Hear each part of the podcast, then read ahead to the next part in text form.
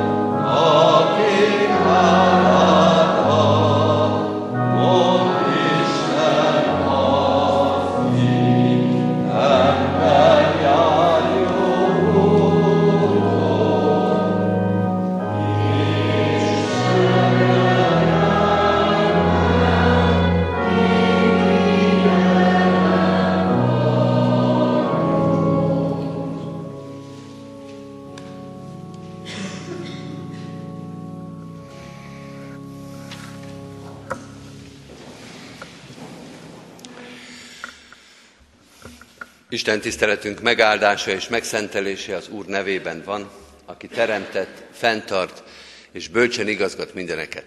Amen. Halljátok az igét testvéreim, amint szól hozzánk a mai új szövetségi igéből, az apostolok cselekedeteiről írott könyv 17. részéből, a 16. verstől a 21. versig a következőképpen. Miközben Pál Aténban várta őket, háborgott a lelke, mert látta, hogy a város tele van bálványokkal. Nap mint nap vitázott a zsinagógában a zsidókkal és a hozzájuk csatlakozott istenfélőkkel, a főtéren pedig azokkal, akiket éppen ott talált. Néhány epikúreus és sztoikus filozófus is vitázott vele, akik közül egyesek azt kérdezték, mit akarhat ez a fecsegő mondani. Mások azt mondták, úgy látszik, hogy idegen istenségek hirdetője, mivel Jézust és a feltámadást hirdette. Ekkor megfogták, az Areopagoszra vitték, és megkérdezték tőle, megtudhatjuk-e, mi az az új tanítás, amelyet hirdetsz? Mert amit halljuk, amint halljuk, idegenszerű dolgokkal hozakodsz elő, szeretnénk tehát megérteni, hogy miről is van szó. Az aténiak és a bevándorolt idegenek ugyanis egyéb sem töltötték az idejüket, mint azzal, hogy valami újdonságot mondjanak vagy halljanak. Eddig Istennek írott igéje. Hajtsuk meg a fejünket és imádkozzunk. Mennyei atyánk, köszönjük néked, hogy te közel jöttél hozzánk, és megszólítasz bennünket, talán olyan helyzetekben is, amikor ezt nem várnánk, amikor nem is vagyunk felkészülve, sőt, talán nem is kérjük a te igédet. Köszönjük, hogy te megtalálod az utat az életünkhez, a szívünkhöz, a mindennapjainkhoz. Szólíts meg minket most is. Szeretnénk úgy jönni mindig a te házadban, hogy kész a lelkünk a veled való találkozásra, hogy várjuk az üzenetedet, a kérdéseinkre a választ, az útmutatást, a biztatást, a vigasztalást. Szeretnénk úgy jönni eléd, hogy minden más elcsendesül bennünk, és csak a Te igéd lesz fontos. Bocsáss meg, hogyha ez sokszor nem sikerült. Bocsáss meg, hogyha ez ma sem sikerült. Ma is sok minden van talán a szívünkben, a fejünkben, a gondolatainkban, ami elnyomja a Te igédet, elnyomja a Te üzenetedet. Törd le a bennünk lévő dolgokat, csendesítsd el, némítsd el, még a saját gondolatainkat, vágyainkat is, hogy nyitottak, tiszták, kíváncsiak legyünk Te előtted. Kíváncsiak a Te igédre, nyitottak a Te üzeneted előtt. Így kérjük, add a Te lelkedet, hogy emberi szavakon túl, sőt azok felett megjelenjen a Te örök igéd, amely nem csak örök, de örök életet is ad, üdvösséget hoz, üdvösséget erősít, hitet erősít a mi szívünkben is. Bocsáss meg, hogyha oly sokszor megvetettük ezt a hatalmas, szeretetteljes és kegyelmes igét, ha más volt fontosabb, ha másra figyeltünk, ha csak más után következett a Te igéd. Bocsáss meg minden lázadást, minden elrontott alkalmat, minden elszalasztott lehetőséget. Bocsáss meg nekünk minden méltatlanságot, emberi indulatot, amely lerontotta a Te munkádat az életünkbe vagy mások életébe. Segíts nekünk rád hangolódni, rád figyelni, téged hívni és várni. Krisztusért, ami Urunkért. Amen. Kedves testvérek, készüljünk az Isten igéjére a 377. dicséretünkkel. A 377. dicséretünknek a második, a második verszakát énekeljük. Szentlélek, imádunk mi téged, valljuk Istenséged. Közben a gyermekek elindulnak a gyermek Isten tiszteletre.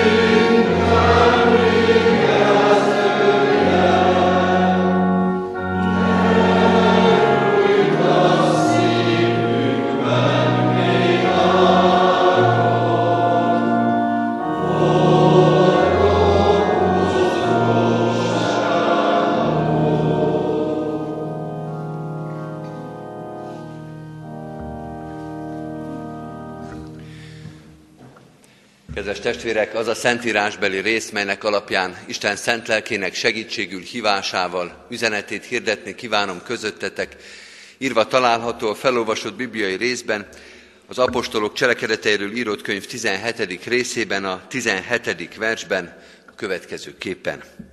Nap mint nap vitázott a zsinagógában a zsidókkal és a hozzájuk csatlakozott istenfélőkkel, a főtéren pedig azokkal, akiket éppen ott talált. Eddig Istennek írott igéje, foglaljuk el a helyünket. Kedves testvérek, a mai új szövetségi ige Pálapostól missziói munkájának az egyik legérdekesebb állomására vezet el minket az aténi misszióba, vagy az aténi néhány napra, egy-két hétre talán, amit Pálapostól ott töltött. Aténba megy el a második misszióútnak már nem is a közepén, inkább a második felébe, várakozik a munkatársaira, és eközben, mint eltökélt, elkötelezett ember végzi a missziót. A fővárosban végzi.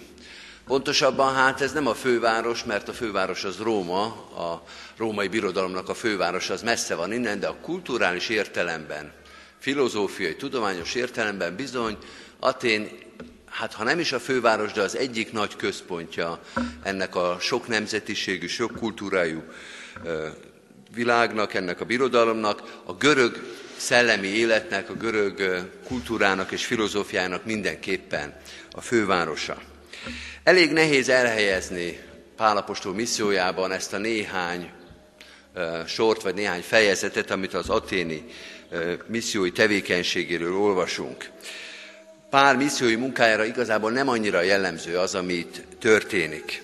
Pedig meghallgatunk itt egy híres prédikációt, ha olvasnánk tovább a 17. részt, a 22. verstől a 31. versig idézve van egy prédikáció, az aténi prédikáció. Szoktuk is idézni egyébként, mert híres mondatok vannak benne, sok érdekes tanítás jelenik itt meg ebben a tulajdonképpen rövid szövegben. Tehát híres prédikáció, de hogy sikeres-e, hogy sikeres volt-e az aténi misszió, ezzel szemben vannak bizonyos föntartások új szövetségi körökben. Bizonyos fanyalgás van Pálapostól aténi tevékenységével kapcsolatban, pedig azért Pálnak igen magas a respektusa keresztény környezetben, a teológia történetben azért nagyon nagyot teljesített, nagyon-nagyon hivatkozunk rá, de hogy Aténban pontosan hogyan is történtek a dolgok, hát ettől legalábbis zavarba lehet jönni. Hogy ez most jó napja volt-e Pálnak, vagy igazából nem ezt kellett volna csinálni, sikeres vagy sikertelen, és ha sikertelen, akkor miért? Hát ebből a szempontból Atén egy különleges hely. Az összes többi missziói helyzetében Pál etalon, vagy fogalmazunk így, hogy amit az Úristen Pálon keresztül mutat meg, az igazodási pont. Arra hivatkozunk mindig. Az aténi történettel kapcsolatban van egy kis tartózkodás, hogy hogyan is kell a missziót végezni. De hogyha ez a zavarodottság bennünk is van, vagy legalábbis nehezebb megítélni ezt a fejezetet, ez nem jelenti azt, hogy tanúság nélküli a 17. fejezet és az, amit a Páli aténi misszióról olvasunk, sőt, nagyon fontos dolgok derülnek ki, anélkül is, hogy meg tudnánk ítélni, hogy akkor most végül is ez egy sikeres vagy sikertelen akció volt-e Pál részéről. A keresztény misszióról fog szólni tehát ez az igehirdetés, annak a történetnek kapcsán, ahogy Pál apostolt ebben a furcsa helyzetben és furcsa közegben meglátjuk. Az első dolog, amit megtanít nekünk az aténi missziónak a története, hogy csak az Úristen tudja, hogy a missziónak épp kicsoda az igazi, hogy mondjuk így aktuális célzet, célszemélye, cím, címzetje. Csak az Isten tudja, hogy egy adott missziói helyzet igazából kit céloz meg.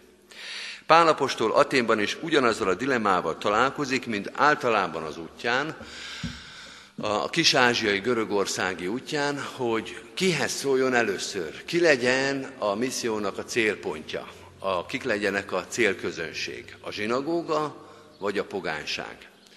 Az a történelmi, szociológiai, vallástörténeti helyzet van ugyanis, hogy az a terület, ahol Pál működik, az a zsidó diaszporának a területe már, már régen a babiloni fogság óta tulajdonképpen a zsidóság diaszporában él, és erre az időre, időszámításunk szerinti első században, ezekben a görög városokban már mindenhol régi, vagy majdnem mindenhol a régi zsidó, zsidó közösségek élnek, tehát zsinagógák is vannak, tehát olyan közösségek ebben a pogány világban, ebben a pogány, szinkretista, sokvallású, sok Isten hívő világban, ahol az Isten igéje hétről hétre, sőt napról napra hirdettetik. Olvassák és hirdetik, ismerik az Ószövetségi proféciákat, ismerik és vallják az Ószövetség Istenét, ismerik, vallják és keresik a Krisztust, a messiást.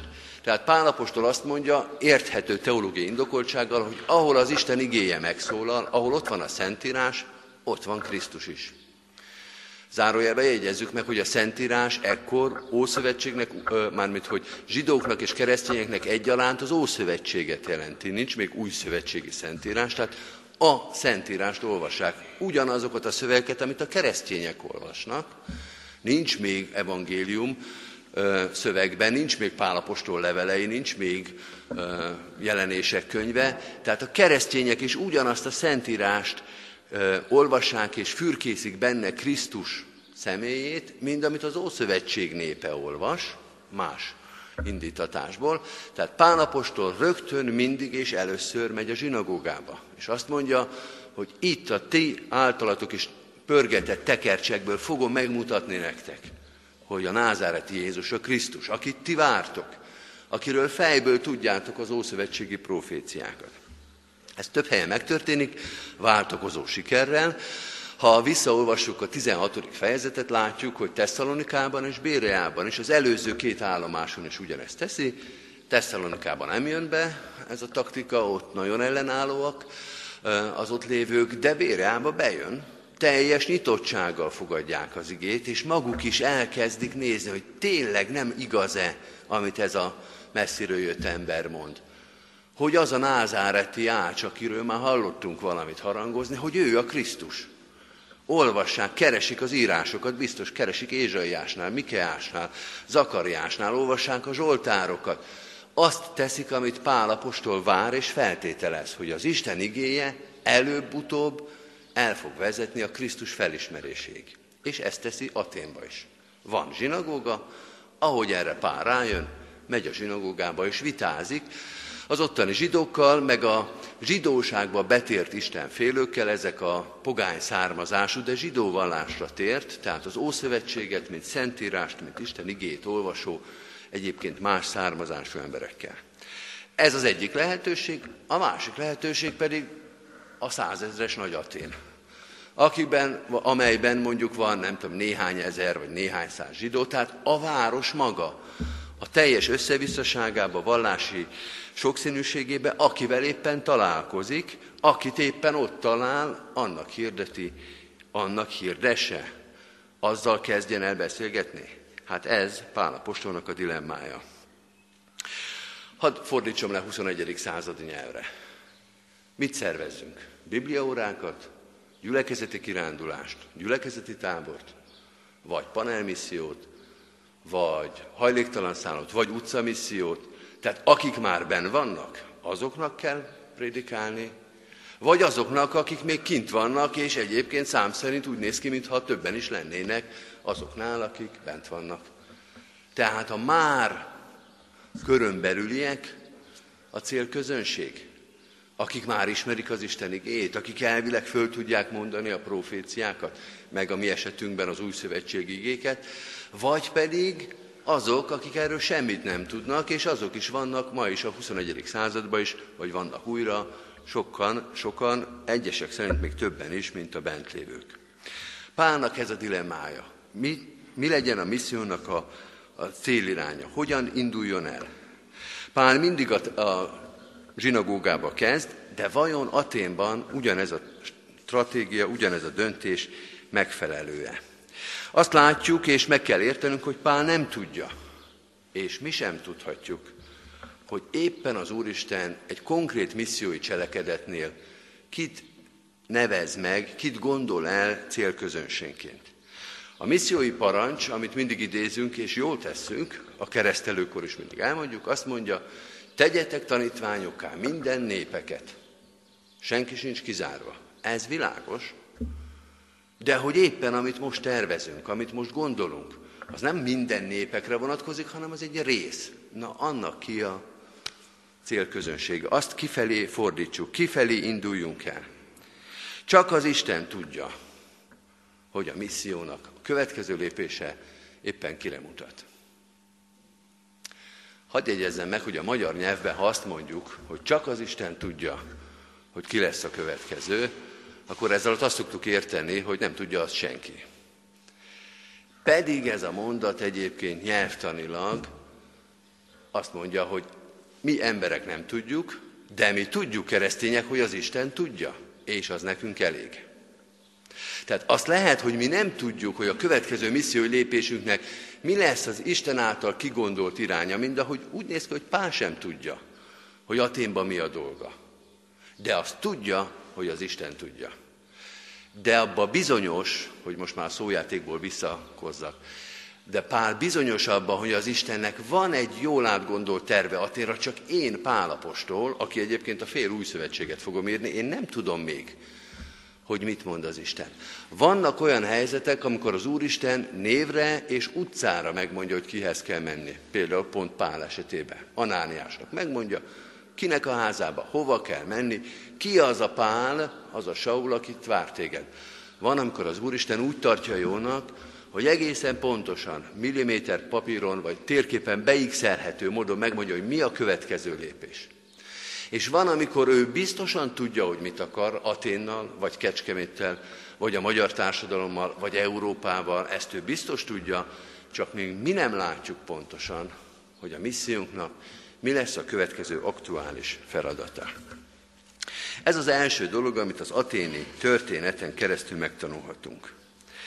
A második dolog, így fogalmazható meg, a keresztény missziónak lehet különböző célközönsége, de az üzenete, sőt a hordozó közege is, a hordozója is ugyanaz minden célközönség felé, mégpedig az Istennek az igéje. Tehát lehet, hogy különböző, egymástól nagyon különböző célszemélyek vannak ebben a történetben.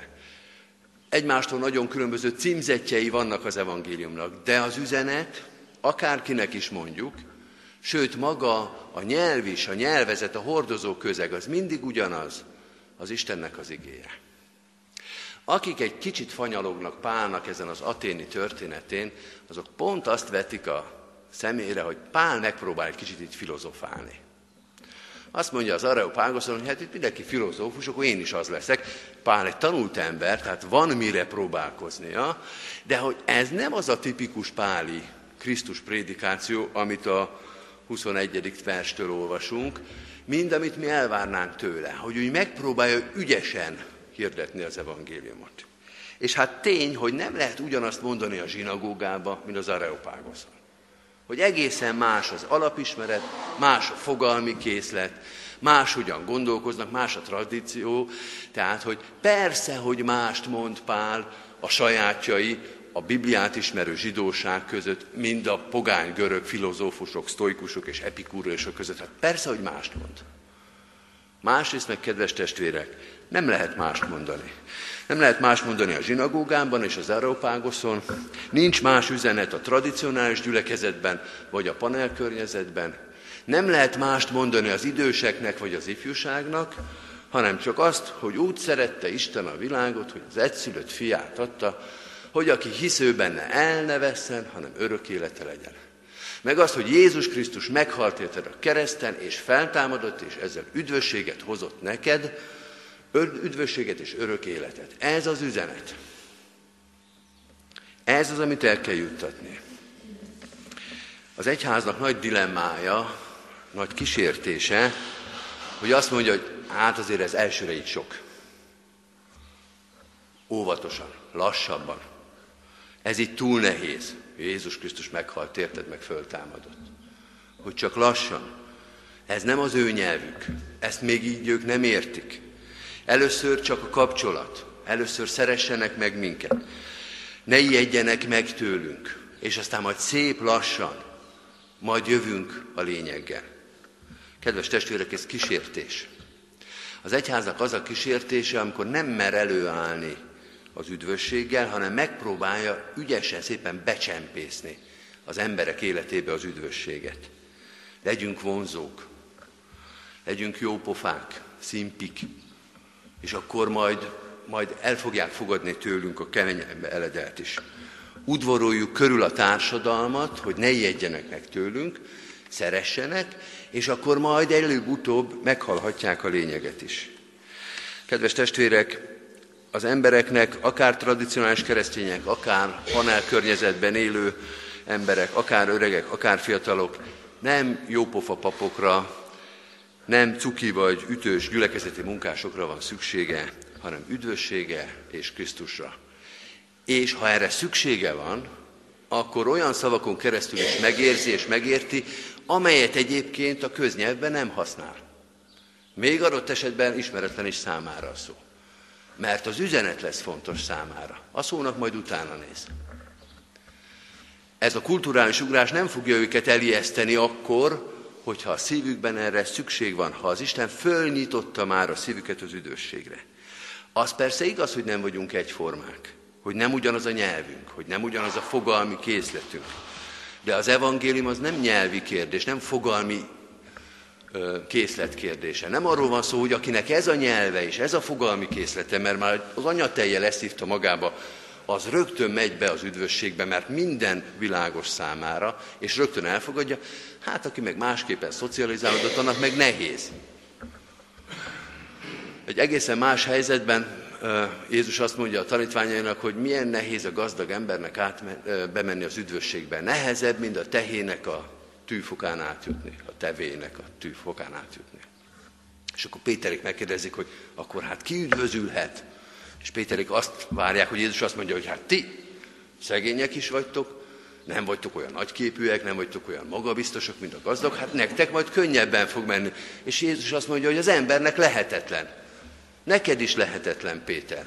És ha fele annyi lenne a családi büdzsé, mint ami most, akkor is lehetetlen lenne, mert ez nem anyagi kérdés, nem kulturális kérdés. Akin az Úristen nem kenyerül meg, az akár gazdag, akár szegény, akár ismeri a keresztény fogalmi szókészletet, akár nem ismeri, ha nem adja az Úristen, akkor nem lesz abból üdvösség. Az a hit az az Istennek az ajándéka is. Isten számára egy kulturális letapadás, vagy egy kulturális elköteleződés, vagy ismeret, vagy nem ismeret, az nem akadály. Bárkinek eljutathatja az Isten üzenetét. Itt is azt látjuk, két nevet megnevez aztán a végén az evangélium, két görög nevet, valószínűleg akkor ezek nem a zsinagógából jöttek, hanem egy férfi és egy nőnek a nevét, meg még néhányan. Tehát ha volt Aténban megtérés, akkor az a görögök közül volt. Az Úristen le tudta küzdeni ezt. Mindenhogy le tudta küzdeni a magyarok részéről is. Az sem lehetett kis feladat az Úristen részéről, hogy az a magyarság, amely ide a Kárpát-medencébe valamikor bejött, fölfogja a kereszténységnek a fogalmi készletét. Fölfogja, hogy milyen szó mit jelent. És ment, mert az Úristennek ez nem akadály. Sem ott akkor, sem amikor mi bejöttünk a Kárpát-Bencébe, sem 2017-ben Kecskeméten vagy bárhol, ahol azt gondoljuk, hogy az emberek eltávolodtak. Kedves testvérek, nem lehet az ember olyan távol az Úristentől, amilyen távolra került akkor, amikor a paradicsomban először nemet mondott. Az a távolság, nem pedig a fogalmi gondolkodásunk. Hadd térjek vissza mégis végül erre a sikeres vagy nem sikeres aténi prédikációra. Csak az Isten tudja, hogy sikeres volt-e az aténi prédikáció, vagy általában a misszió, csak az Isten tudja, mert ő tudja, hogy mit tervezett ezzel az aténi utazással, ezzel az utan, ö, aténi misszióval. Ha az utolsó mondatokat elolvasjuk a fejezetből, azt látjuk, hogy ugye két név van megnevezve, meg még néhányan, tehát mondjuk azt, hogy tizen megtértek. Atén körülbelül százezes város volt, hát ez körülbelül egy század százaléke a, a városnak. Nem tűnik egy átütő sikernek. Egy század százalék. Ez egyébként nagyjából ugyanaz, mint Kecskevéten. Tíz ember. Tíz keresztény kecskeméten. Már itt jól túl teljesítettük azt, amit Aténba Pálapostól el tudott érni.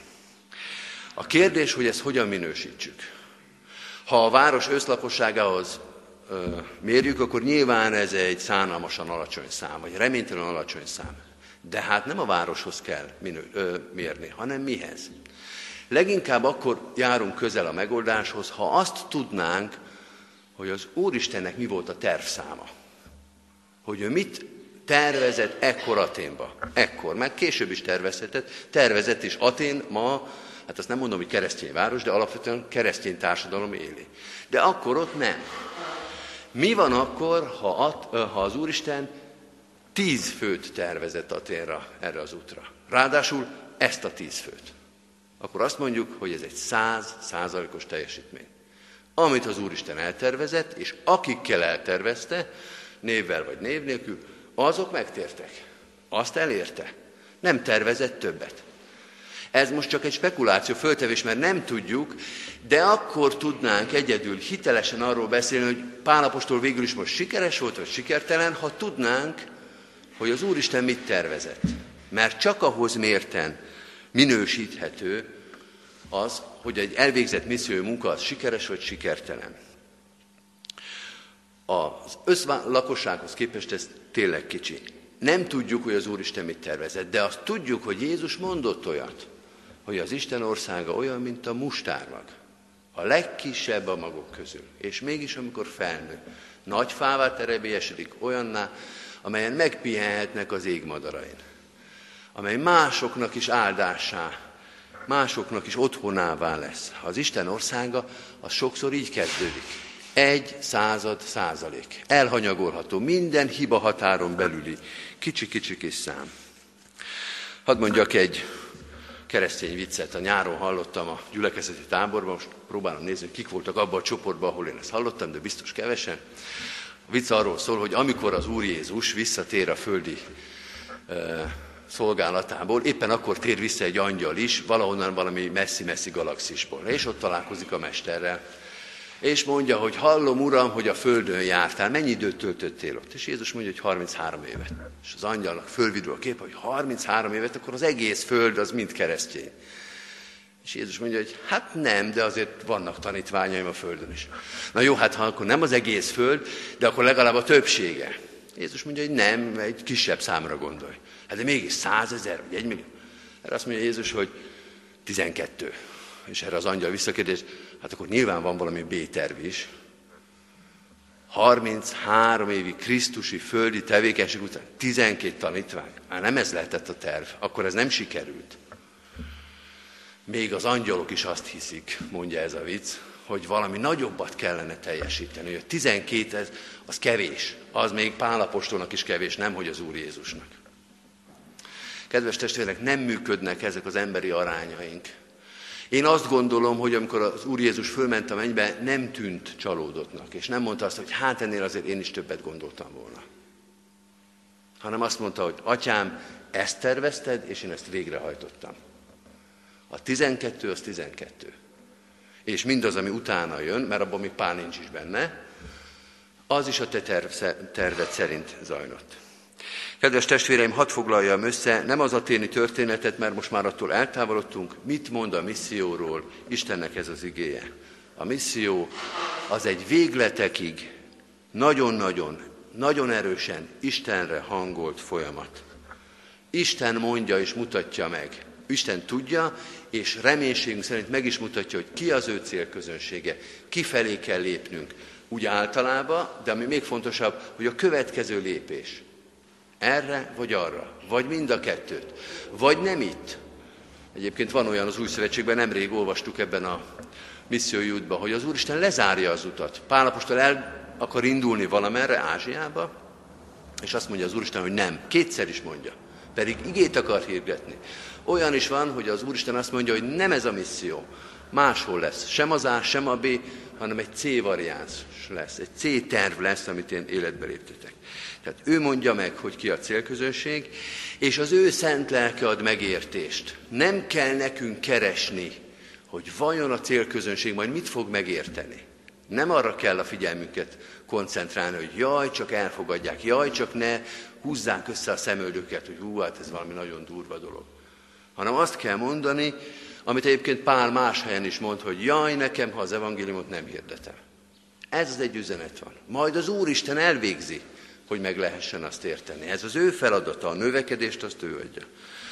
A növekedést, ez a harmadik gondolat, ha kicsiben is kezdi, ha csak egy század százalékkal kezdi, a növekedést ő adja. Ő növelje a mustármagot fává, akkorává, mint itt katonatelep, vagy még nagyobbá.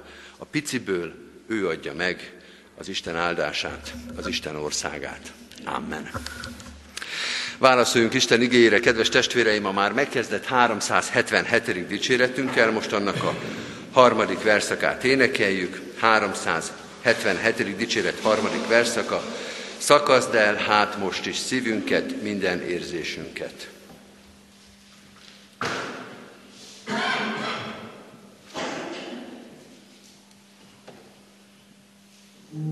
Hajtsuk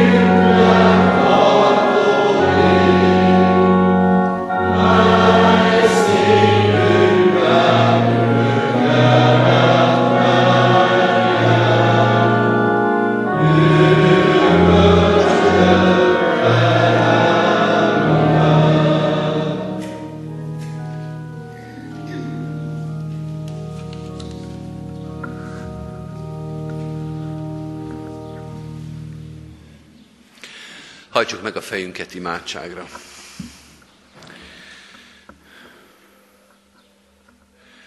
Könyörülő Istenünk, köszönjük, hogy nem nézted a kifogásainkat, értetlenségünket, a távolságunkat, a rossz fogalmi készleteinket, akkor, amikor minket megszólítottál, hanem áthidaltad azt a hatalmas távolságot, ami a mi szívünk és a te szereteted között volt és eljöttél egészen közel hozzánk.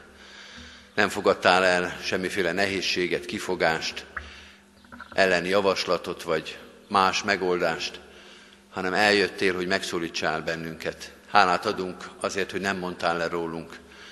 Pedig talán a mi életünkben, a mi helyzetünkben is több volt az ellenérv, mint ami amellett szólt volna, hogy mi hozzá tartozzunk. De a te szavad döntött, a te akaratod, a te kiválasztásod. Így köszönjük, hogy itt lehetünk a Te közeledben. Ezért arra kérünk, hogy segíts nekünk is, hogy így gondoljunk másokra, akiknek az életébe talán mi látjuk az ellenérveket, és nyilván ott is vannak azok, de ennél hagyd legyen fontosabb a Te kiválasztó akaratod, kegyelmed és szereteted, amely megszólíthat bármikor, bárkit. Mutasd meg nekünk ezt a szeretetet újra és újra, és azt is mutasd meg, hogy nekünk ebben mi a szerepünk kifelé induljunk, kit szólítsunk, kit hívjunk, ki legyen az, aki felé a missziónkat, a szolgálatunkat fordítjuk. Adj nekünk engedelmes szívet, érzékeny és engedelmes szívet, amely figyel rád, és amely kész engedelmeskedni akkor is, hogyha azt mondod, amit vártunk, amit kértünk, meg akkor is, amikor valamilyen egészen, egészen más válasz érkezik tőled. Tégy minket engedelmes tanítványaiddá, hogy kövessünk és hirdessünk téged. Így könyörgünk a gyülekezetünkért, itt a katonatelepi közösségért, de az egész gyülekezetért, a város gyülekezeteiért, keresztény közösségeiért, sőt az egész városért. Hisszük, Urunk, hogy valamennyien a Te kezedben vagyunk, segíts, hogy úgy hirdethessük a Te evangéliumodat ebben a társadalomban, hogy azt minél többen meghallják, azok mindenképpen, akiket Te meg akarsz szólítani. Tedd a szavunkat erőssé, hitelessé, üdvösségre hívóvá, a te szent lelkedhez és a te erődhöz folyamodunk. Így lehet ennek csak eredménye. Így születhet hit és üdvösség ebben a világban. Imádkozunk magyar társadalmunkért, a körülöttünk élő népekért. Könyörgünk a, az emberi gyarlóságban, vérben, ellenségeskedésben forrongó világért. Te adj békességet, Te adj egymás elfogadását, Te add meg azt a békességet, amire mi magunk nem tudtunk eljutni. Így könyörgünk a menekültekért, a megrettentekért, imádkozunk az üldözött keresztény gyülekezetekért, azokért, akik hitükért mártíromságot vállaltak, akiknek az élete sokszor veszélyben forog, félelem, rettegés magukért, a szeretteikért. Urunk, Te adj ezekben az üldöztetéssel teli órákban, napokban, években állhatatosságot, békességet, hitben való erős kitartást. Könyörgünk azokért, akik nem hallottak még rólad, vagy hallottak, de nem indultak el feléd. Tedd erősé a keresztény egyház szavát, apostoli szolgálatát, hogy minél többen térjenek meg hozzád. Tedd erősé a szavunkat, hogy hirdethessük, szent, szent, szent a seregeknek, Ura, teljes mindez egész föld az ő dicsőségével, hogy Jézus Krisztus az Úr, most és mindörökké. Ebben erősíts minket hitben és szolgálatban. Ő érte, ami Urunkért, a világ uráért. Amen. Egy rövid csendes percbe vigyük imádságainkat Isten elé.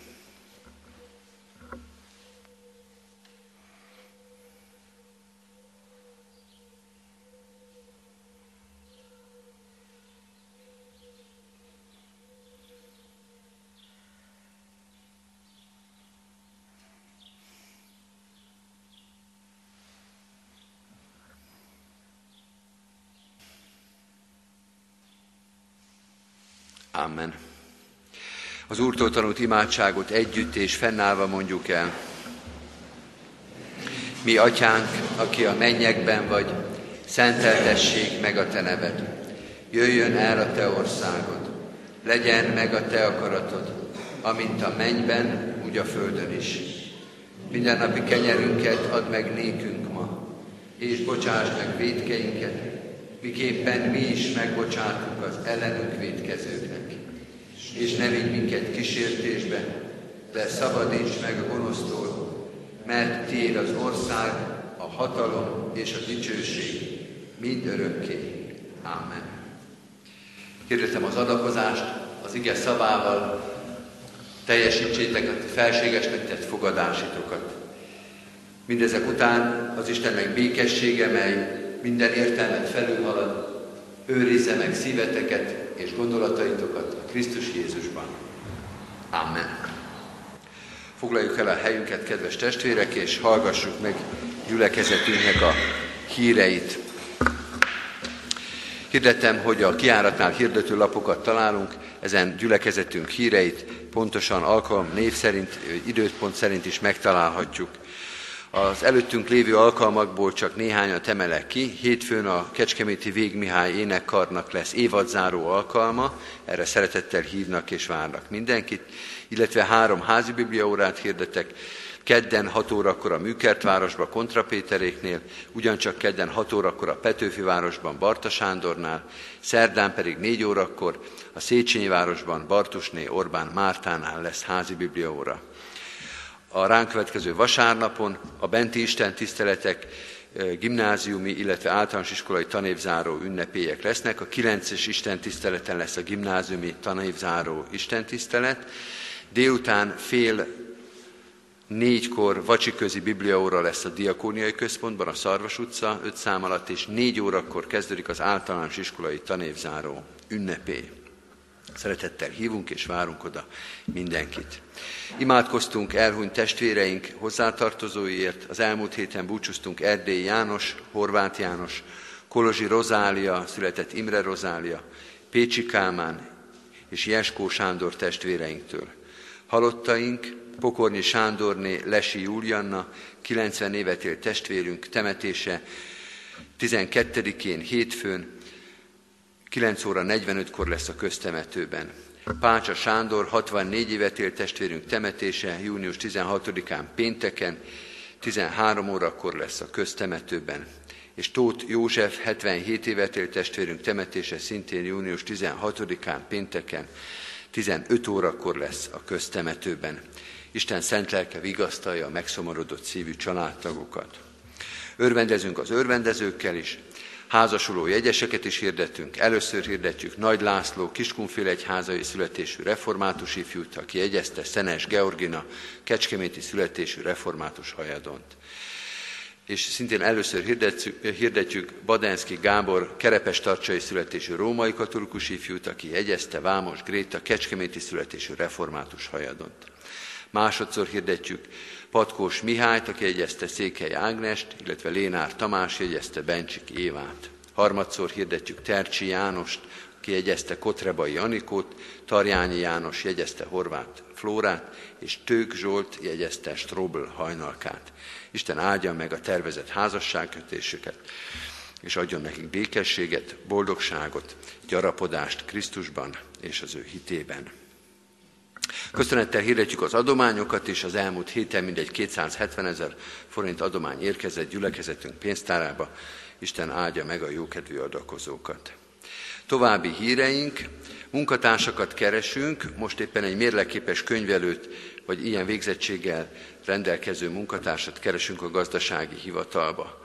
Adománygyűjtést hirdettünk a városi hitoktatás javára, illetve a nyári hitanos táborok támogatására. Ezeket a céladományokat a gazdasági hivatalba lehet befizetni. És hirdetem az itteni gyülekezeti napot, biztos sokan tudják már, 25-én lesz a gyülekezeti nap itt, Kecske, itt katonatelepen, a jelentkezési lap a kiáratnál már megtalálható, 500 forint lesz az ebédnek az ára, aki szeretne erre jönni, családostól, barátoktól, barátokat is lehet hozni, kérjük, hogy jelentkezzen a kiáratnál. Az Úr Jézus Krisztus legyen gyülekezetünk őriző pásztora. Énekeljük a záró énekeket, kedves testvérek! A 231. dicséretnek mind a négy verszakát énekeljük el.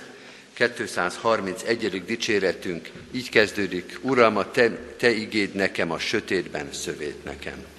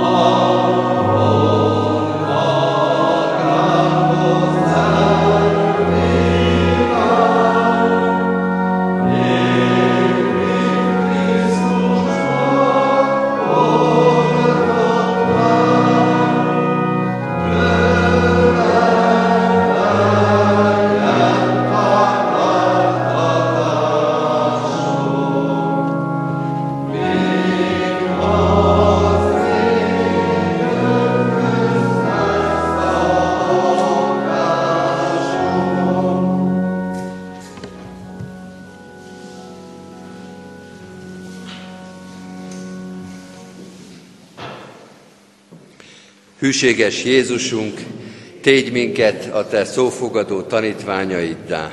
Amen. Áldás békességet.